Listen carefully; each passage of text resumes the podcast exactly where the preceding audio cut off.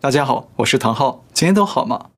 中国河南遭遇前所未见的暴雨与洪水，究竟是天灾还是人祸呢？那中共又想用什么方法来闪躲责任？美国副国务卿为什么要临时访问中国？那美中双方要谈些什么？这些都是我们今天要聊的重点。话题一：河南爆洪千年不遇，是天灾还是人祸？话题二：美国副国务卿突然访华，美中台关系有变吗？马上来看第一个话题：河南爆洪千年不遇，是天灾还是人祸？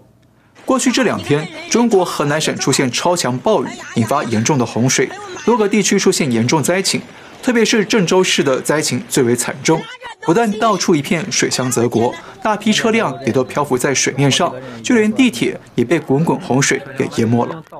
那相信大家已经看到了不少相关的灾情画面了，但有一点了，要请大家见谅。为了表达对罹难者的尊重，我们节目里呢会尽量不出现罹难者的画面。同时，我们要对这次洪水的遇难者表达由衷的哀悼。那直到我们发稿为止，中共官方称，河南省境内共有一百二十多万人受灾，累计有二十五人死亡，还有七人失联。好，首先呢，这个二十五人死亡的数据啊，相信会引起许多人的质疑。毕竟，光是从现有的网络视频画面来计算，死亡人数啊就已经超过十几人。那这还不包括大量汽车被水冲走的遇难人数。所以，我们认为这次洪水的实际死亡人数势必会比官方公布的数据还要高。那这不是因为我们对中共没有信心，反而是因为我们对中共太有信心，相信中共一定会造假数据、低报灾情，来减少海内外对他们的批评与救责。那为什么呢？因为啊，这次的洪水灾情，除了有超强暴雨的因素，以及郑州的地形特殊导致泄洪速度缓慢之外，那目前看起来，中共官方的应对不当，很可能啊是更主要的酿灾因素。也就是说，这次大洪水不只是来自天灾，还有更大的成分是来自中共官员的人祸。当然，这次河南的暴雨雨量啊，却是相当的惊人。但是人为的无预警泄洪，恐怕才是酿成重伤害的主因。而根据郑州官方微博发布的消息，郑州长庄水库在七月二十号上午十点三十分就已经开始向下游泄洪。但是官方却似乎没有提前向下游的居民发布警告，直到晚上十点半，党媒《人民日报》的微博才发布消息称，长庄水库将于七月二十号晚上泄洪。看到没有？水库已经从早上泄洪到深夜了，官方才对外发布泄洪预警。那预警迟到这么久，就只能变成挽歌。而且呢，根据郑州市民的亲身经历，洪水确实是在下午发生的，也就是发生在水库泄洪以后。因为它的雨是真的特别大，下午突然就开始涨上来了，临时通知的，当时水已经起来了，之前是不知道的，就是因为它是一直在下雨，然后也没有想到会泄洪啊什么的，然后水位涨上来之后才有的发的消息。那简单说，整个事件的时间线是。第一，上午十点半，郑州水库悄悄泄洪；第二，下午郑州市爆发严重洪水灾情；第三，党媒晚上十点半再补发泄洪预警。那从这角度来看，是不是因为官方没有及时对民众通报，因为官员怠忽职守，才酿成这场洪水的伤亡惨重呢？旅居德国的知名水利专家王维洛就指出，根据官方数据。二十一号洪峰的流量高达每秒六百立方米，也就是立方公尺，而前一天晚上水库泄洪的流量是每秒五百二十五立方米。那换句话说，这次洪水有超过五百立方米的流量是从水库放出来的人为洪水。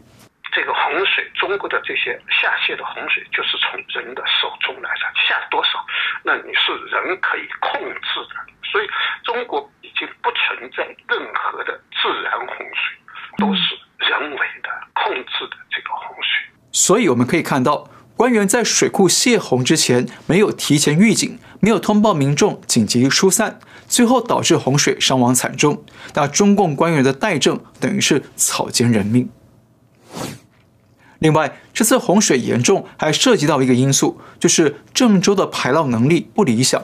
因为郑州的西面跟南面呢是山脉，地势比较高，但北面的黄河的河床高度却又比郑州的地面还要高。那这种现象叫做地上河或者悬河，所以郑州的水啊，并不会向北流入黄河，只能向东流往平原地区排出去。但是郑州以东的平原地区啊，地势相当平缓，水流速度呢就会缓慢，因此郑州当地的排水排涝能力就比较不理想。也因此，多年来啊，网络上一直在热烈讨论要如何改善郑州每逢暴雨就淹水的问题。那早在六年前，就有许多郑州本地人建议，政府应该尽快改善城市排水系统，即便不搞下水道建设的大工程，但只要能改善基础建设的细微处，也能够帮助雨水更容易流入排水系统来处理。那当时有网友留言说：“不搞小工程，就会搞出大新闻啊，或早或晚。”那现在看来呀，确实是一语成谶。但是遗憾的是，当地的排涝能力啊，似乎没有明显改善。所以当这次洪水来袭，找不到出路，洪水就往地铁里冲击，把地铁轨道当成下水道来走，对郑州地铁与乘客带来致命威胁。其实，中国有许多大城市往往喜欢花大钱盖大建设，但是却很少愿意花钱改善下水道。原因很简单。因为大建设在地面上，大家能看见是面子工程；那下水道呢，在地底下做了也看不到，是隐形工程。所以呢，这种好大喜功、懒于实政的官场文化，也加重了洪水的破坏力。而且诡异的是，当地官方早就知道会有连日的暴雨，河南省还启动了四级应急行动，但是郑州当局却没有停止运营地铁，一直要等到傍晚六点多，有列车被洪水困住了，当局才宣布停运。当然已经来不及了。有媒体向郑州地铁公司询问为什么没有停运地铁呢？而地铁公司给的答案却是不便回答问题。那从这角度来看，中共官员的懒政心态与官场文化，也是造成灾情惨重的主因。但是尴尬的是，在洪水爆发后，中共党媒央视和新华社就在头条版面上挂着一条新闻，而且一挂就是一整天，说习近平针对灾情做出重要指示，要求始终把保障人民群众生命财产安全放在第一位。但是从官员们的实际作为来看，很显然，中共并没有把人民的生命放在第一位，而且习近平这句口号啊，在去年长江大洪水的时候也曾经喊过。那再往前推，二零一八年他也说过同样的话。就连中共的地方官员也都经常跟着习近平喊这个口号。但喊来喊去，喊到今天，有什么改变吗？为什么各地还是经常传出洪灾，甚至灾情是越来越大呢？从这一点上看，这充分反映出了中共官场的假大空文化，喊口号真行，干实事不行，热爱搞面子工程，却不愿做好攸关人民的隐形工程。那嘴上啊总是挂着人民，但行动上呢却是远离人民。想想看，从去年长江洪灾到今年的河南洪灾，民众伤亡惨重，但却没见到哪位中共高官赶到灾区去看灾慰问。那中共真的是为人民服务吗？还是为自己的利益服务呢？不管怎样，在我来看，这次河南大洪水不全然是突发的天然灾害，而是长期的官员怠政懒政造成的人为灾祸。那简单说，这不是百年一遇的黑天鹅，而是年年都可能出现的灰犀牛。而且我们可以预测，接下来中共公布的死亡人数应该不会超过德国洪水的死亡人数。因为啊，过去这几天，中共党媒一直在拿欧洲的洪灾进行新闻炒作与嘲讽，目的当然是要对中国人民进行大内宣，告诉中国人说，哦，外国水深火热，那中国在党的领导下一片祥和。但是没想到，河南也跟着爆发大洪水，所以中共为了避免大内宣失效，一定得对灾情轻描淡写，压低死亡人数，至少啊不能比德国多，否则就会自打嘴巴，脸上无光了。另外，在这次洪灾里，我们也可以清楚看见，中共用了几个维稳手段，想来淡化灾情，逃避责任。第一，甩锅老天爷，用天灾掩盖人祸。在洪灾爆发之后，郑州气象局随即抛出这是千年一遇的特大暴雨，言外之意啊，政府无力防范这么大的天灾是正常的。稍后，河南省官方进一步加码，喊出这是五千年一遇的暴雨。目的呢也是要合理化中共的无力应对，并引导民众啊认定这次灾情是纯天灾，不是中共的过错。但这个甩锅老天爷的举措啊，却让部分中国网友不接受。他们批评政府当人民都是文盲吗？五千年前的中国哪来的降雨量记录呢？而官方是怎么得出五千年一遇的结论呢？就连中共中央气象局的首席预报员程涛也表达不认同。他认为，从目前掌握的气象数据，无法做出这样的定义。虽然官方这次是撞车了，但是从官方的举措与思路来看呢、很显然，中共是想把责任都推给天灾，用来回避自己怠政懒政的责任。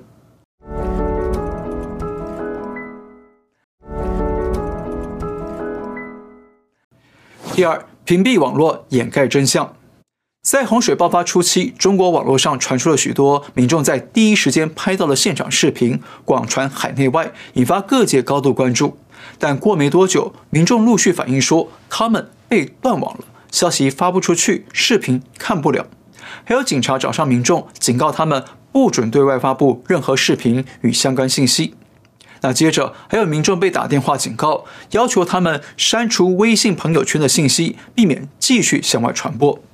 那事实上啊，从那时候起，海内外网络上出现的灾区视频也明显的减少。那很显然，中共面对这场巨大危机，担心可能会危害党的政权稳定，危害党的形象，所以快速展开封口晋升、掩盖真相的工作。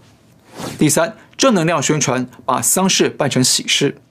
在海外社会啊，重大灾难新闻发生之后，人们关注的焦点往往是灾难发生的原因以及灾难的死伤人数。但中共呢，却反其道而行，不断让民众在媒体上看到中央与地方官员是如何的英明神武，做出重大指示，还强迫民众看大量的正能量报道。所谓的正能量报道啊，几乎都是用来对党歌功颂德的政治宣传。包括了军警如何英勇的抢救灾民，官员如何的指挥若定，以及军警如何疲惫的打瞌睡、打盹儿等等啊。但是这些报道啊，经常都是党媒刻意的摆拍宣传，目的是要宣传党、歌颂党，但却非常少提到民众伤亡，也看不到灾情的严重性。这些报道美其名是正能量。但实际上呢，却是在把丧事办成喜事，引导观众忘记灾情对人民带来的危害，引导他们去赞扬党的伟大，感恩党的救灾有方。那简单一句话，正能量报道是把人民的丧事办成党的喜事，目的是要消除民众对党的不满，维护党的政权稳定。另外，比较特殊的是，有某位中国导演在网络上攻击美国驻华大使馆，声称啊是美国军机在飞往台湾运输货物之后，导致河南发生大洪水。当然了，这种说法比较像是小学入学的智力测验，但是呢，里头确实藏着中共灌输的民族主义情绪。那目前看起来，这种推给美帝的卸责手法，应该是个人行为，看不到其他舆论的响应。毕竟这种言论啊，会对中共带来低级红、高级黑的负面效应，也就是表面上啊在向中共表达中党爱国，但实际上呢，却会让外人看了觉得更讨厌中共，认为中共没有脑子。但是中共在遇到任何危机时，经常会打出民族主义牌来转移焦点，挑动人民斗争他的敌人，那自己呢再从背后悄悄的逃脱。那这种手法是经常发生的，还请大家注意。好，我们重复一次：中共在遭遇重大灾祸时，经常使用哪些维稳手段来保全自己？第一，甩锅老天爷，用天灾掩盖人祸；第二，屏蔽网络，掩盖真相；第三，正能量宣传，把丧事办成喜事；第四，煽动民族情绪，斗争外敌，转移焦点。再看话题二：美国副国务卿突然访华，美中台关系有变吗？美国副国务卿希尔曼 （Wendy Sherman） 目前呢正在亚洲访问。他这次亚洲之行原本并没有访问中国的计划，但是在二十一号，美国国务院突然宣布，希尔曼将在二十五号访问中国天津，并且将会见中共外长王毅。希尔曼也将成为拜登上任之后第二位访华的高级官员。那希尔曼这项访华行程可以说是相当的戏剧性，因为原本希尔曼有意访问中国，但却被中方刻意刁难。中方准备安排外交部副部长谢锋与谢尔曼会晤，但美方认为这是刻意的降级待遇，拒绝了这项安排。因为二零一六年，当时的副国务卿布林肯访华的时候，就会见了外长王毅与常务副部长张业遂。但没想到，就在谢尔曼抵达亚洲之后，美中双方终于达成协议，安排谢尔曼访华。那请注意，谢尔曼访华跟上次美国的气候特使克里访华有几项很主要的差异。第一，克里访华的地点是停留上海，距离北京比较远。而谢尔曼访华地点是在靠近北京的天津，这在外交礼仪上等于是给予谢尔曼啊比较高规格的礼遇，因为靠近首都嘛。第二，克里虽然曾经担任国务卿，但是他今年四月访华的时候，与他见面的只是区区的中共气候特使。虽然中共副总理韩正也曾经与他进行视频会谈，但其实是啊刻意保持距离，冷漠对待，所以避不见面。但这次谢尔曼访华，不但会与副部长谢锋会面，外长王毅也将亲自会见。那这意味着北京啊，终于派出中共高层圈子里的人物，再次跟美方接触对话。也就是说，王毅这次与谢尔曼的会面，说出的东西会代表习近平当局的立场。不过呢，虽然中共上调了礼宾规格，安排王毅会见谢尔曼，但中共官方的声明里面却是强调是副部长谢锋与谢尔曼会谈之后，才由王毅来接见他。说白了，中方不想丢面子，所以刻意强调这是一场副部长级的会谈，然后王毅再会见谢尔曼，营造一种中方愿意啊搁置争议与美方对话的高姿态。那这是中共的外交小动作。但实际上啊，在我看来，中方这次会见谢尔曼，其实是名义上强硬，实质上让步的做法。一开始，中方想装强硬，迫使美方低头向中方来求见，也借此呢要抬高中方的谈判筹码，但最后却被美方拒绝了。那现在谢尔曼到了亚洲，中方同意让谢尔曼来见王毅，升等了待遇，那等于是啊，中方向美方做出让步。那这也表明了中共呢，其实很需要这场对话，而中方也正是最需要跟美方对话的一方。为什么呢？第一，美方目前不但对中共还实施着强硬的贸易战与高关税，美方还让中共断供了多项重要的科技技术，包括让中共买不到荷兰 ASML 公司的光学刻录机，这样中共就无法制造半导体芯片。所以，中共急需与美方对话，希望美方放松关税与各项制裁，不然未来几年的中国经济啊就会陷入困顿。第二，拜登与习近平能不能在今年十月的 G20 峰会上碰面呢？也是牵动美中关系未来发展的关键。毕竟，习近平前两天在 APEC 峰会上喊出要融合，不要脱钩，但美中双边领导人却迟迟不碰面，让中共是一厢情愿，喊得很尴尬，就像单相思一样。所以呢，中共势必想要跟美方尽快的安排拜习会的相关事宜。第三，美国与日本近期大力支持台湾，不但无条件捐赠大批疫苗给台湾，美日双方都相继表态，如果中共破坏台湾海峡的稳定，那他们就会动用军事力量介入台海。现在就连韩国也加入这个联盟，要强调维护台海的稳定。那换句话说，目前国际社会与周边邻居啊，与中共是越来越脱钩，而国际社会对于台湾的力挺呢，也让中共拿下台湾的图谋变得越来越艰难。再加上习近平明年二十大需要争取连任，如果不能改善美中关系，不能改善两岸局面，那对他来说啊，就会是相当的不利。因此，中共其实才是最需要这场美中对话的一方。那中共对外表现的姿态越高傲，其实呢越反映出他们的心虚与脆弱。所以，这场美中会谈很可能会涵盖贸易战、科技战、拜习会以及台湾与南海问题。到时候，美中双方啊如何的过招，如何的对话，将预示着未来美中台三方关系的走向。好，今天先聊到这里。如果你喜欢我的节目，请记得订阅、留言、按赞，也请介绍给更多的朋友们知道。感谢您收看，我们下次再会。